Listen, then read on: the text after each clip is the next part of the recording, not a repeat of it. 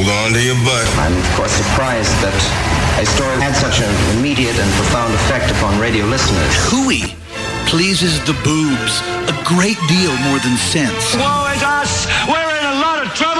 In politics, man must learn to rise above principle. What the hell are we doing here? We are behaving the way a superpower ought to behave. Well, our behavior has produced some crappy results. What we're witnessing now is the failure of the state. It is a death struggle for our republic. Giving voice to liberty in our time. Joey Clark. Uh, hello and welcome to the program. You're listening to the Joey Clark Radio Hour. Be sure to go to Facebook, like our page. Kind of build up a following here. You can catch guests I have upcoming, some special things I'm doing upcoming. Just follow what I'm thinking about, what I'm posting.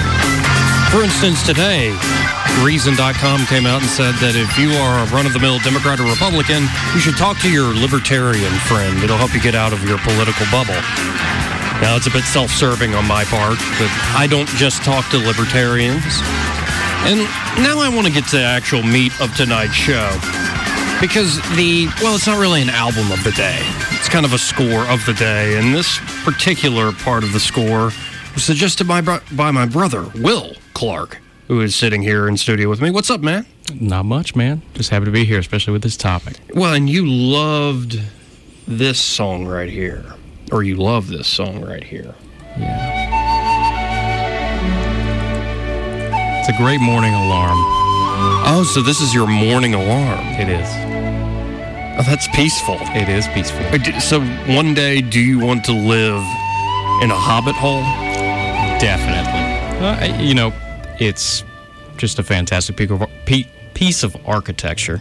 Uh, not to mention, I'm a nerd about the entire series, as we covered the last time I was here. But you know how much those arches are going to cost, though. I don't. I have no idea. Like that, a round architecture like that. Apparently, it's been done in Montana. I was reaching hmm. it. I was researching that today, and um, you know, I think it's been done in, in multiple places around the world. Most notably, New Zealand, of course. The set has been preserved for tourists to go to outside of Rotorua on the North Island. Very cool. Now, let's bring the audience in here a little bit yeah, because we just started off. Uh, how did this come up? Like, how did we get back to where we're like, okay, we're going to talk about Lord of the Rings and Tolkien tonight? Well, I think it was, we kind of ended the last show that I was on with the fact that uh, Xbox or, or, PS4, they were coming out with a new game called Middle, Middle Earth uh, Shadow of War. Mm-hmm. And, you know, I've been playing that for a long time, or the past couple weeks, ever sure. since it came out, and and I think that that kind of sparked you and I wanting. We were like, we haven't watched the extended cut uh, movies in a long time. And your girlfriend hadn't seen it either. She hadn't watched it with me. We had made multiple attempts, but you fall asleep because these movies are so damn long. Right, and we even chopped it up into four or five nights. Right. I mean, the third movie extended is four hours and ten minutes, roughly. Wow. It's incredible. Well, I made the mistake, I guess, on Wednesday night or Tuesday night of watching all of. Yeah, it had to be. I think Wednesday night. I watched all of Return of the King. Yeah, yeah. You watched the first half with us, and then you put the because it was DVD, the second disk mm-hmm. almost like Titanic VHS. Um, you put the second disc out in the living room where Caroline and I just couldn't make it. yeah. And I was up till two in the morning, and then I came I in in the morning for an interview with Baron. And I was just, I was dog tired on Thursday night. You're like Frodo at the end of the quest. Yeah, yeah, and it's watching these movies again.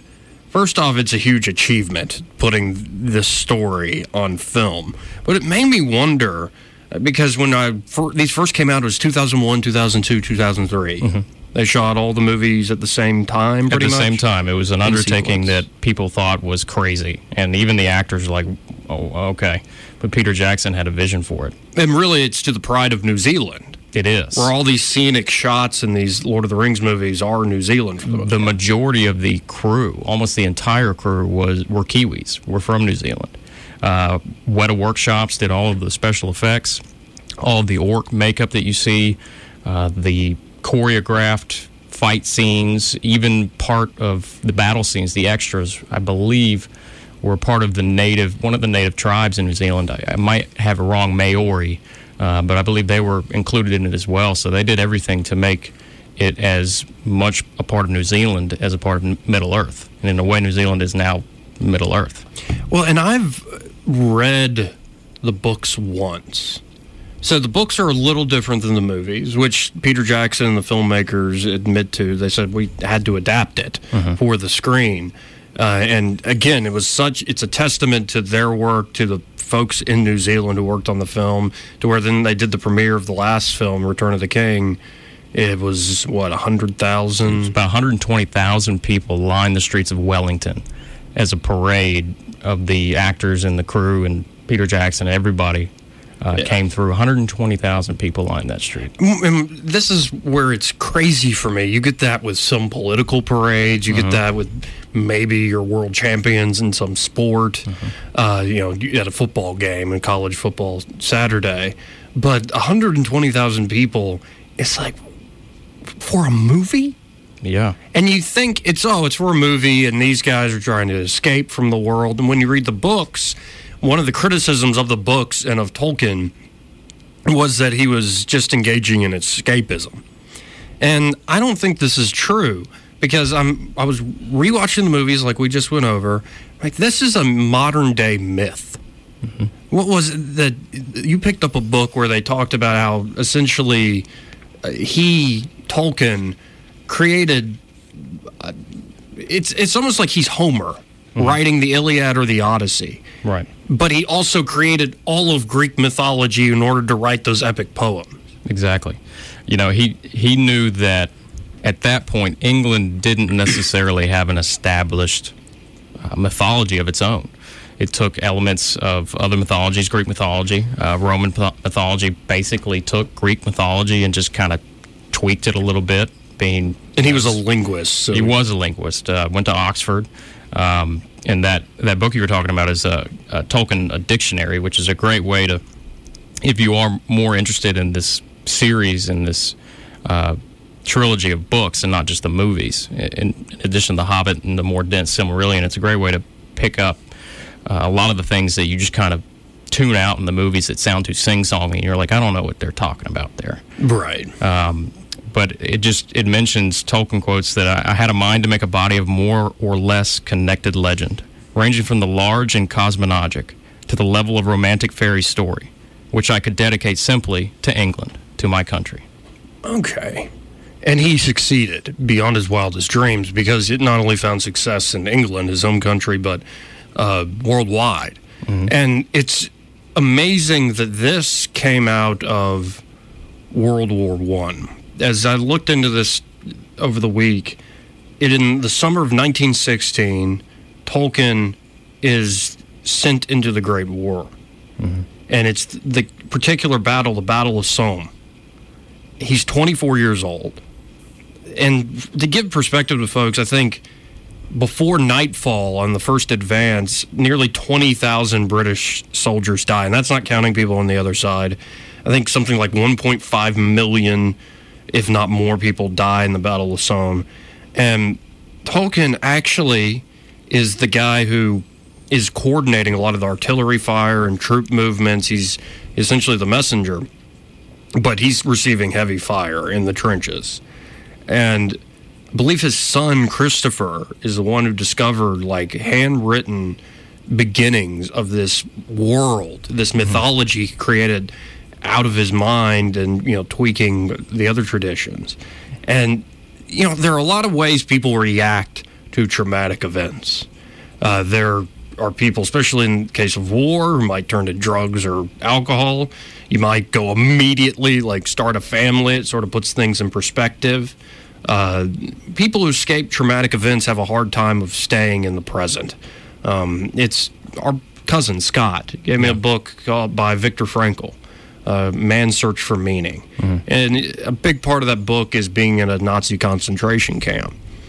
But after that people survive that horror. When they get out, they often have this feeling like nobody understands what I went through. Nobody can understand the gravity of what was happening, the horror, the craziness of what was happening. And life, in a way, feels very dull. Like I'm I died on that battlefield even though I'm still living and breathing here today. And that's very much caught in Tolkien's books, especially near the end. Like that's mm-hmm. how, how everybody sails away. Like, did you die? Did Frodo mm-hmm. die at the end after destroying the ring? Do the elves die? You know, they go to the Undying Lands. And I like how Tolkien leaves things purposely vague. Mm-hmm. Um, but all these ways of reacting, and this guy creates myth. And for by all accounts, he didn't become that person who didn't feel alive after the war.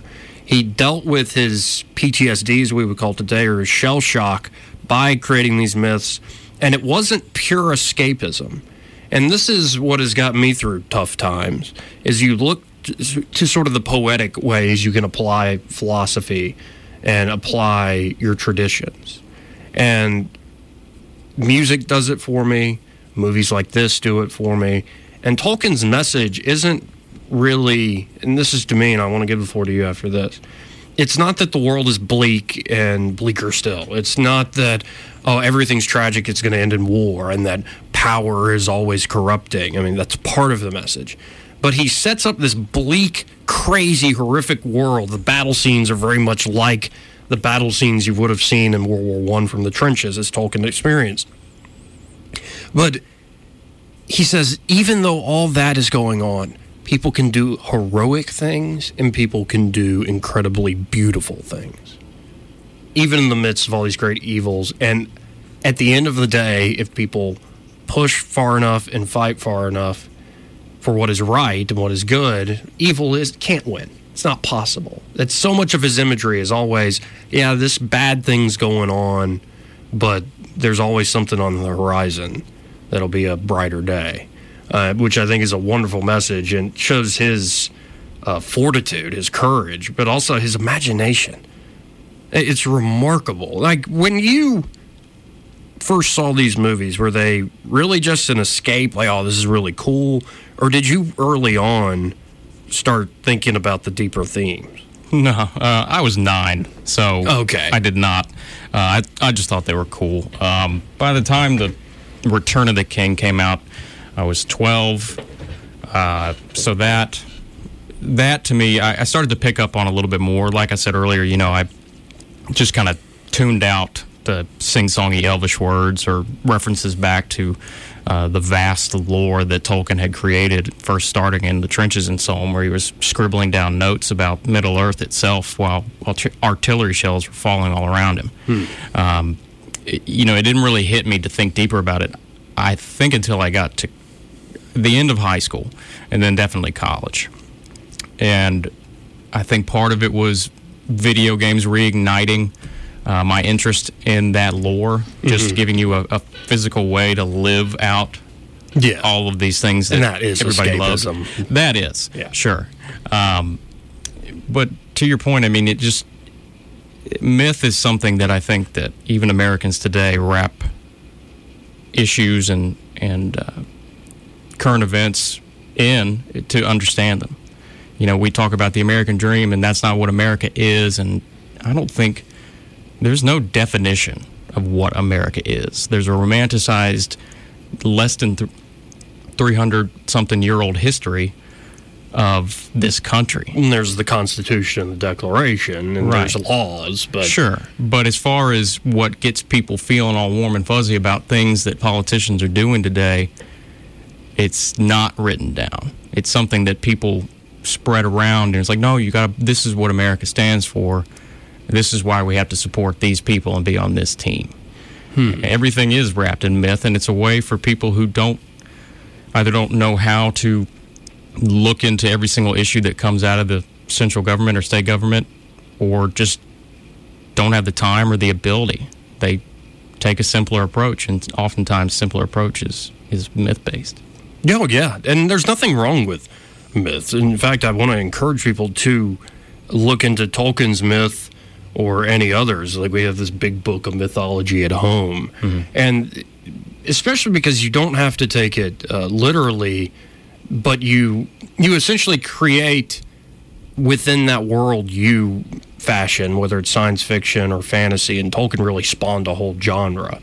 uh, you are able to look at real issues that happen in everyday life and happen in crazy times, larger than lifetimes, like world wars, the Great War, and you're able to s- study those issues in a place that isn't going to be as traumatic, that isn't going to remind you of the mundane aspects of life. You can sort of look at it instead of it being England and Germany and France and the United States and Russia and China, you can look at it and go, oh no, this is Rohan and Gondor. And it's like a completely removed world.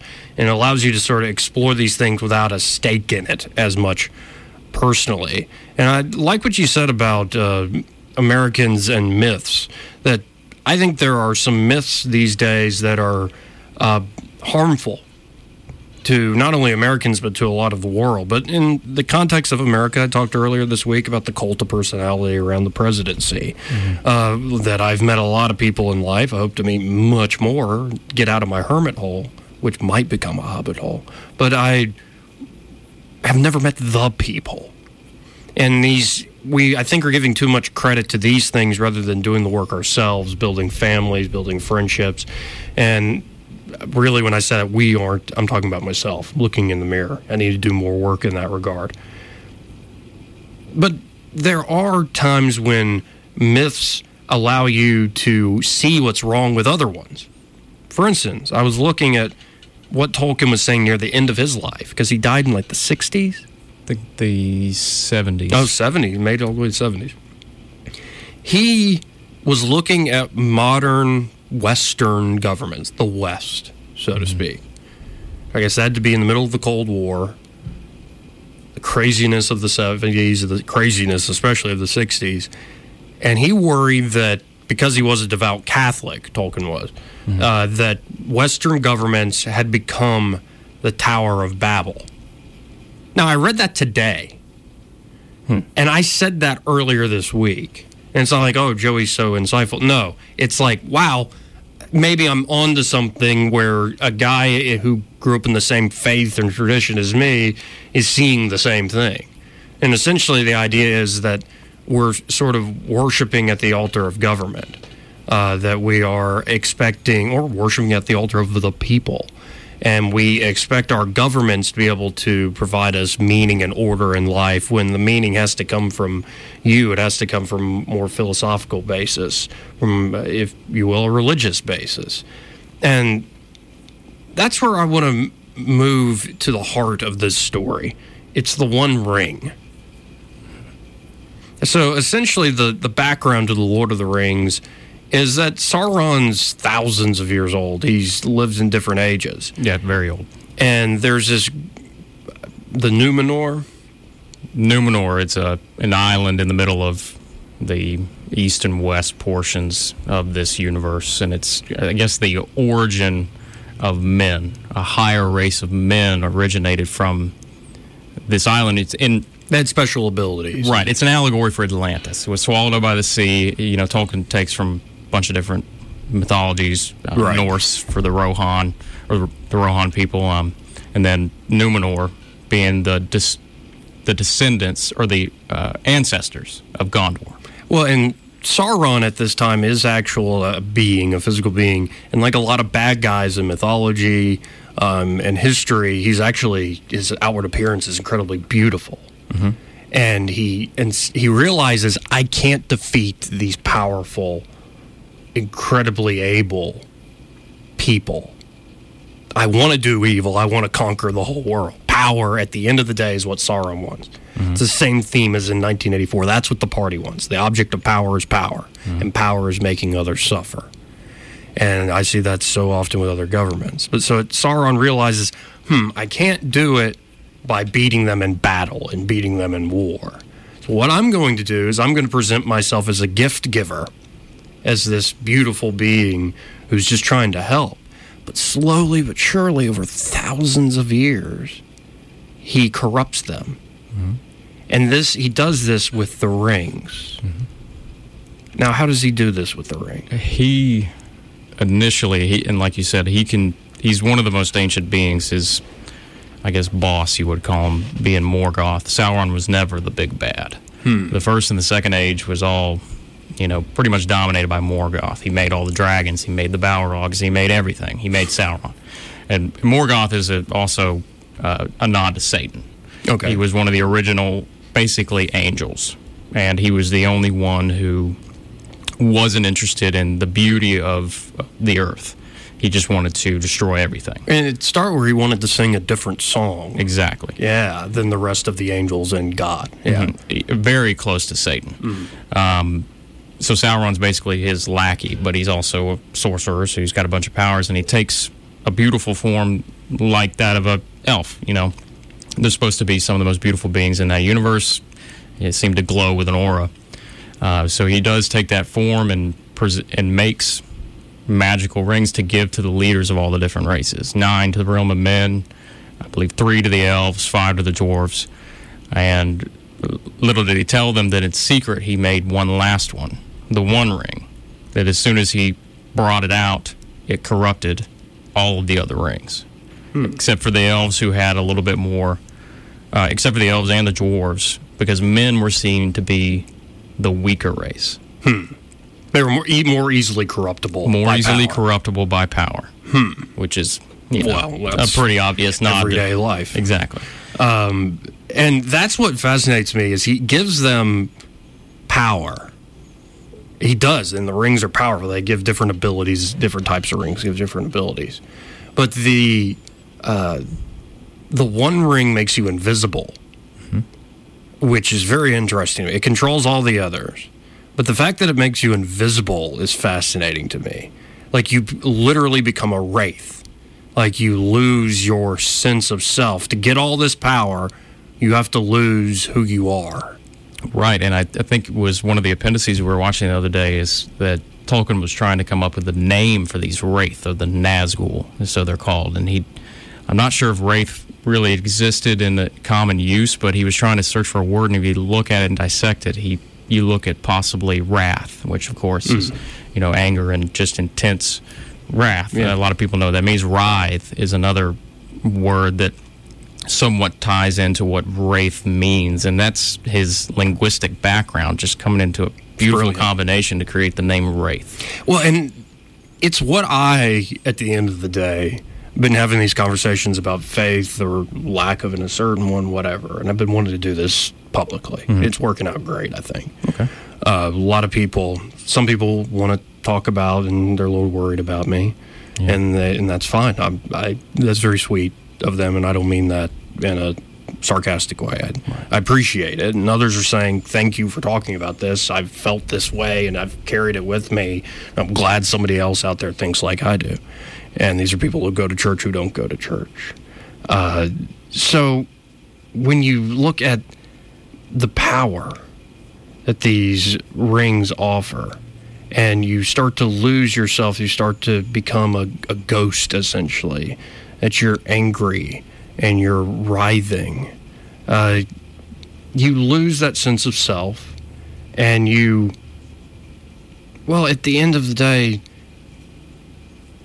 are required to sort of prey on other people and make other people serve you. you you're never happy by yourself with your own accomplishments, with your own deeds. You're always wanting more and to make more and more people suffer. And I find this beautiful. And the reason I brought up the faith conversation, because at the end of the day, for me, it is about understanding and love and the narratives we tell ourselves and how we use our language.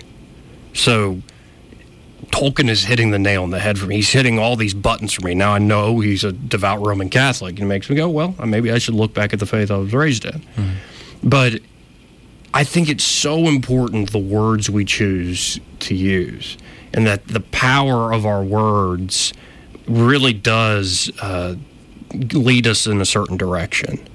Um, and there's all sorts of esoteric philosophy on maybe it's the language we use keeps us from having certain concepts, blah, blah, blah, blah, blah. But Tolkien wanted to make clear that he wasn't trying to create a new paganism. I have to give him his due. Mm-hmm. He very much said a lot of what I believe in comes from my faith. And it's about essentially repackaging some of my ideas and re reinforcing the message with, in his opinion, better.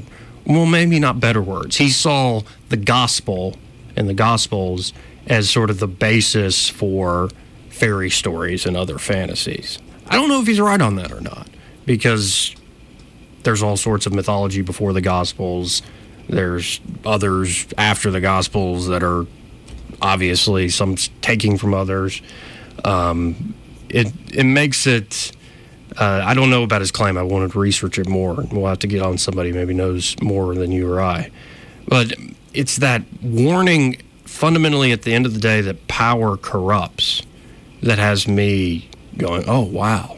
And to act, physically represent that corruption as becoming invisible and having to prey on others, I think is the perfect statement. Mm-hmm. Because the governments we've built in this world, is it really one person? It's not monarchies anymore. No. There's a you know you have Putinism in Russia, but it's a committee around Putin. Mm-hmm. You have President Xi in China, but it's a party that runs everything in China. Right. And the Western world, we have these governments that are very intrusive into our lives, and they even try to do good things. I think we can take power in order to do great things, and you know feed the or feed the hungry and help the poor and take care of the sick, these sort of things. But when it comes to the abuses, like a these papers, these JFK papers, there was somebody in the CIA who said, "Yeah, let's uh, let's bomb part of Miami and blame it on the Cubans so we can go take Cuba." Yeah. That's just sheer evil. Yet, who was that guy who suggested that? It makes power invisible to us, and I think we are. Uh, well, we try to use myths of old. We try to use faiths of old to justify some of these powers, and I think that's the central message I take away from Tolkien is power corrupts. It's the old statement by Lord Acton, and there are other themes though that we can get into uh, about dealing with uh, lost love or the fates ahead of you. But again, this is the Joey Clark Radio Hour. My brother, Will Clark, is here in studio with me. In the middle of our conversation, I was realizing how nerdy we sound. Yeah. Yeah, you're wearing glasses though, so What does that mean? hmm, chew on it. Well, you're listening to the Joey Clark Radio Hour. I'm not sure if Will Clark is going to be my guest for the rest of the hour. we'll be right back.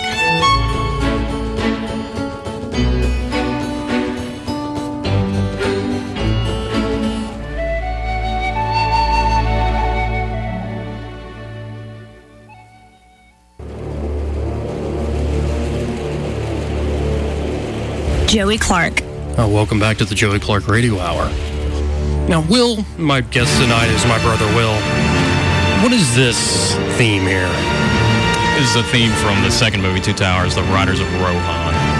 And Rohan's a very, it's almost like a Viking culture with horses. Yeah, very, very Viking culture. They're they're basically all of their warfare is on horseback. They basically revere horses in their culture, and they've always been a very strong people. Uh, very different from Gondorians who are, have that ancient uh, tie to the Numenorians. Um, some of them, like Aragorn, who's part of the Dunedain, even have extended life. And Rohan are more of a common folk kind of people who have a little bit more of a grounded approach to the race of men. Now, if you had to see yourself in one of their, their elves or dwarves, don't say orc. You're not an orc. No, I'm definitely not. Don't an orc. even, don't even. No, I won't go there. No, but elves, dwarves, certain groups of men, the hobbits, they all sort of they are archetypes of different types of people, mm-hmm. like and how they emphasize. So, which one do you relate with the most? I would like to think hobbits. I, I can't say that it would be any one of them. It, it can't be just dwarves. You know, I enjoy frivolity and drinking as much as the next dwarf, but uh, so do hobbits. But you know, hobbits are essentially, I think, Tolkien's effort to express the purest nature of a lot of, uh, I think, people in England, countryside people in England Yeah, that's in the West Country. um, that they're just simple folk who enjoy the simple things in life. You know, smoking old Toby, as the Yeah. hobbits do. Um, And sometimes they have a little flaw like that. Don't you dare go on an adventure. Like when Bilbo comes back, they Right. don't. Yeah, there are a lot of people frowning. Like, how dare you do things out of the ordinary? they have this aversion to, to taking adventures and they don't want to leave the Shire. And the only reason that it even starts is because of Gandalf. He has this grasp of what the hobbits are. And he knows that that is something that will serve very well in Bilbo's first quest and then with Frodo. Well, in The Hobbit, he wrote initially as a children's story, and it's a fantastic read. Um, definitely read that book to your kids, ladies and gentlemen. Uh, if like I need to tell you that, but the Lord of the Rings was supposed to be a sequel to, like the commission, the publisher commissioned a sequel, but it ended up being the Lord of the Rings, which is not a children's book. No. It is very much, uh, again, him grappling with traumas of war, him it's sort of stretching out his legs and seeing how much of a drama and history can I create out of this mythology I've built, Right. which is uh, fascinating to me. And yeah, I don't know who I would relate to the most in terms of the different uh, elves, dwarves. It would probably be the hobbits at Yeah. the end of the day. I like that idea of a quiet life where things are you have a good life, you have food, you have drink, you have company, good friends. You probably I love how the books and the movies capture that these people are about to go on these epic journeys where you know crazy goblins and orcs and disembodied monsters essentially or essentially the devil himself is coming for you. And yet it's still these books and these movies take the time to go sam has a crush on who is it? Rosie? Rosie, yeah.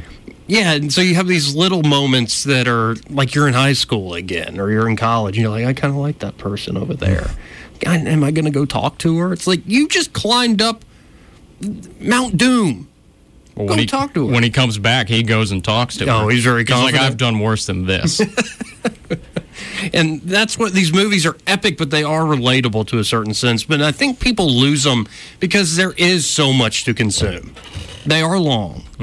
Uh, the books are long. The movies are long. But if you take the time, this is a wealth of knowledge in these books. Uh, I mean, I'm so much so I'm having trouble what to pick out to talk about. Yeah. Like there's Faramir when the, one of the evil men is killed, and he's in the movie, and he's looking down, saying, "Yeah, but let's not call him evil. He's probably doing his duty as much as any other person." That sort of empathy for the enemy soldier right. is incredible. So, well, let's not you and I just hog the airwaves. Let's go to the phones and talk to Master Thespian. How you doing tonight? Hello, enjoying the program tonight. Thank you. Uh, you all are talking about one of my favorite subjects. Uh, I discovered Tolkien in middle school uh, when someone suggested that I read The Hobbit, and uh, it was uh, kind of sort of a, a mind blowing experience for me. And then I discovered The Lord of the Rings. Uh, for a period of time there, um, for uh, I, I guess through my high school years, I read the entire trilogy of The Lord of the Rings and The Hobbit through once a year um, because it was it was to me it was escape from reality, but it was also uh, this idea of having heroes that I could identify with. Right. Uh, Frodo and Sam were like the everyman characters, and uh, I really, really enjoyed uh, Aragorn and uh, Faramir, the warrior poet. Um, the idea is that these guys know they're up against the, the unbeatable enemy, and yet they fight him anyway because it's the right thing to do. And uh, you know, Tolkien, from what I have read of him, was trying to create a, a new mythology, sort of an Anglo-Saxon mythology Yeah. and uh, uh, he was a, a professor, and uh, of course he had he had read all these things. Uh, this is before Joseph Campbell came out with his uh, his uh, books on mythology, and uh, I think Tolkien said, "Hey, we need some some heroes we can root for," and that's one of the reasons why he put so much detail into these books, because in his mind he was creating a new mythology. Yeah, it wasn't like he. I'm creating out of whole cloth. He's. What did he say? He's unearthing, or what? He uses a particular word. He's so exact with his words, but he to give the sense that it's not something that I'm. Oh, recording is what he said. Mm-hmm. That it's not something I'm creating. It's something I'm remembering, and I'm writing it down. It's mm-hmm. a, and you talking about the everyman characters, Master Thespian. I. uh my I only I've only read the trilogy once. Actually, sat and read it, but it stuck with me, and I've uh, the storyline of Éowyn and Merry uh, when they kill the Witch King. Because uh, the Witch King cannot be killed by any man, and you know she rips her helmet off and says, "I am no man," and stabs him. Uh, yeah, I love that. But then my favorite character is the most he and this character is inspired, and this is what good myth making does. It inspires all sorts of interpretations. What the hell is going on?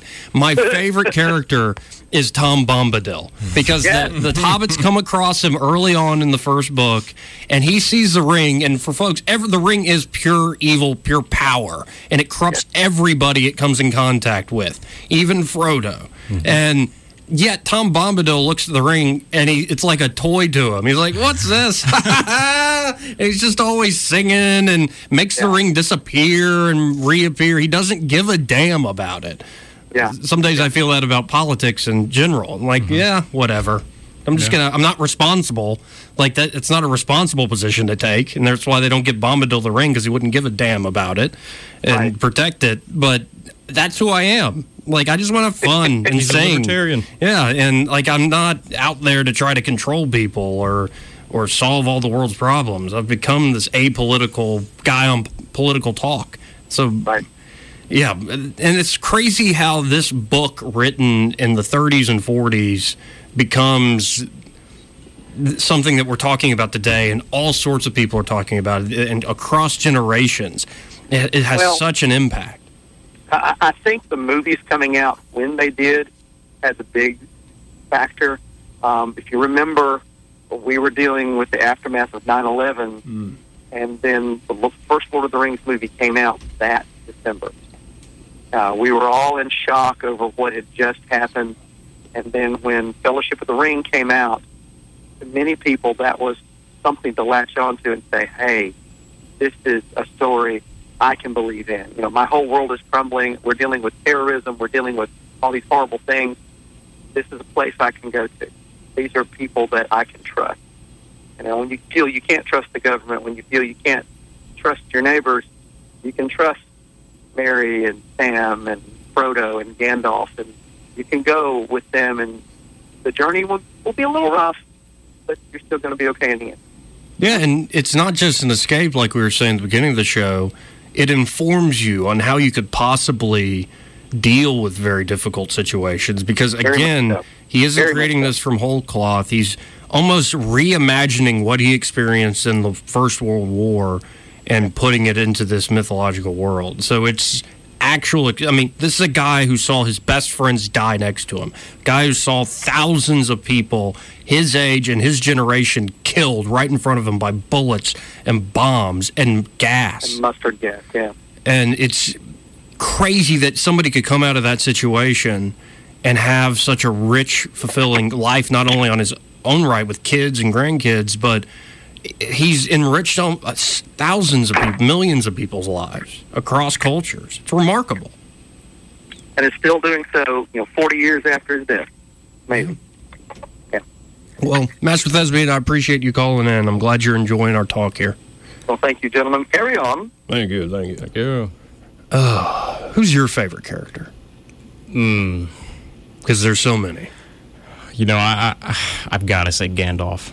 Yeah? Yeah, he's just present in The Hobbit, The Lord of the Rings, uh, of course, way before then as well.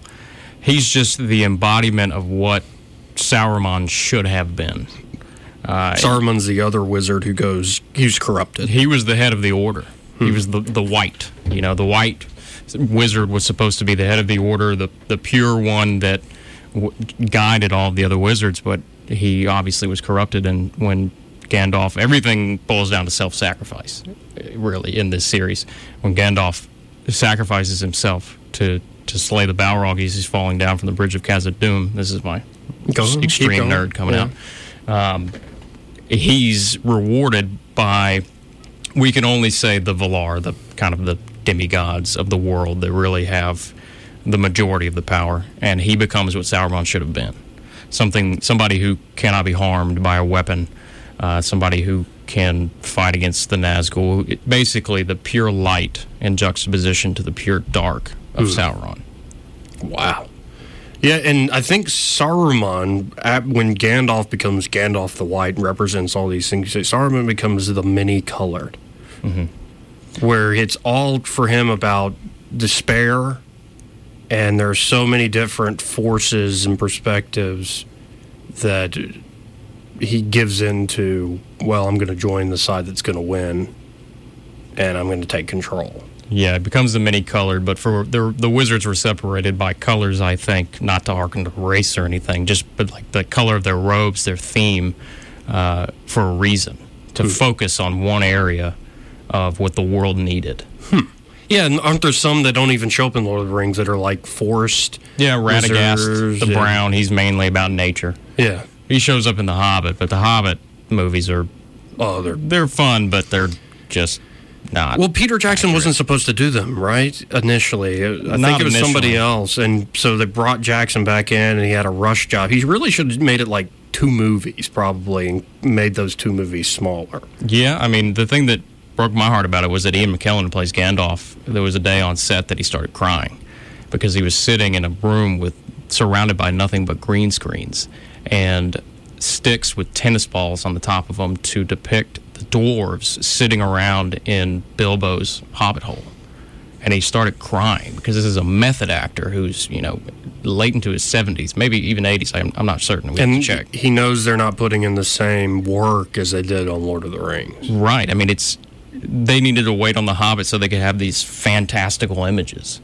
Smaug, uh, you know, Benedict Cumberbatch, Cumberbatch did a phenomenal job as Smaug, but you know, Ian McKellen just he did a great job, but behind the scenes he was he was heartbroken. Yeah, and the movies really they're they're fantastical, but they're not that good, No. in my opinion. Uh, Lord of the. Rings movies are though. They Um, are. And let's quickly go back to the phones. Go to Nate. Nate, how you doing today, man? Good, sir. How are you? Oh, I'm great. Who's your guest? I didn't hear the introduction for He him. He is- sounds very. He is my brother, Will Clark. Hello. Oh, okay, wonderful. He's very well educated on the ways of the Lord of the Rings. I, I can tell. The um, I, I have to disagree with you, Joey. Okay. I, I don't see you as a hobbit. Okay. I see you more as a young Gandalf, being as intellectual as you are. But also, you are kind of you're kind of one of those people that you're not of this world, Mm. but you try to unite people that are of the world that want to pick sides, that want to be left alone. You kind of you kind of are that glue where people rally around you because you're such an engaging person, and you t- and but you you are separated from the world itself. You, Nate, I, I I would don't, have to I don't mean to agree get with too you. deep there. I would have to agree with you completely because Gandalf at the beginning in the Fellowship, he does not even dare touch the ring because he knows what kind of power it could wield through him. And Joey, in a way, you've always said that you don't want to hold political office. Yeah, I, that's right. The reason I'm a libertarian is because I think I'm a natural authoritarian. That if Right. I got real power, I would be terrible. Right. And that's very, very much like Gandalf. Good Man, y'all there, are Nate. really playing into my messiah complex here. Try, try not to make the same mistake as John Lennon. Well, cut your hair and you'll get one step closer to not doing that.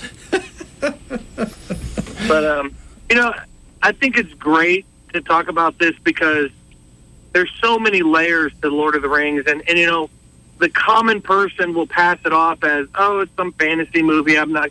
But when you really take the time to watch it and enjoy all that it has to offer, it really draws you in, and you can find so much truth in it to apply in your own life.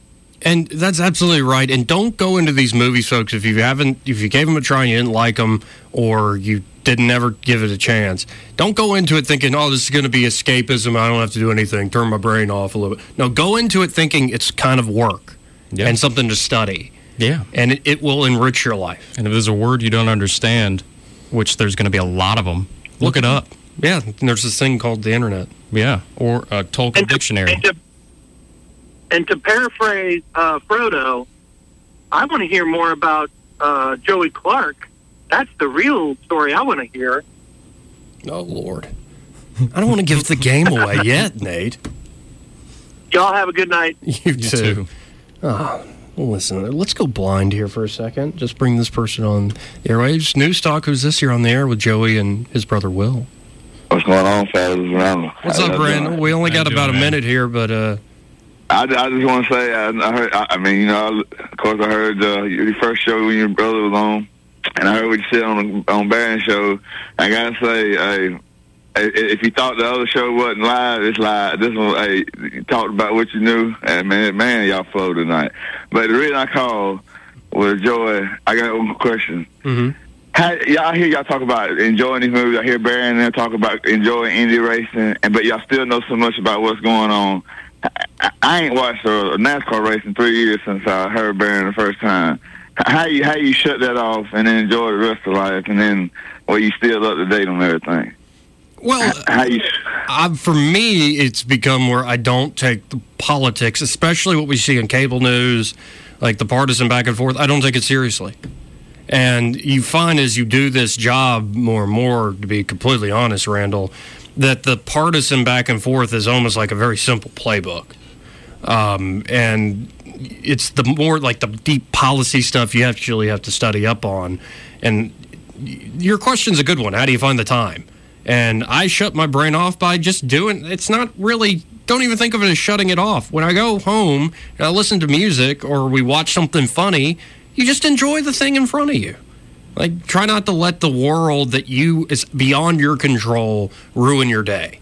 That is something I used to do a lot. Things way beyond my control. I get mad at it and I scream, yell. Will has seen it. I can get, and I learned that why am I letting something I can't control at all ruin my day? And uh, it's been a tough lesson. And you can find it in the Serenity Prayer. You can find it in the Stoic Epictetus. Uh, that it's an old piece of wisdom that we could all learn from. Randall, we're out of time, and Will, we're out of time. Thank you for joining me, man. We've uh, we've gone there and back again, bruv. We've gone there and back again. Love you, brother. Love you too.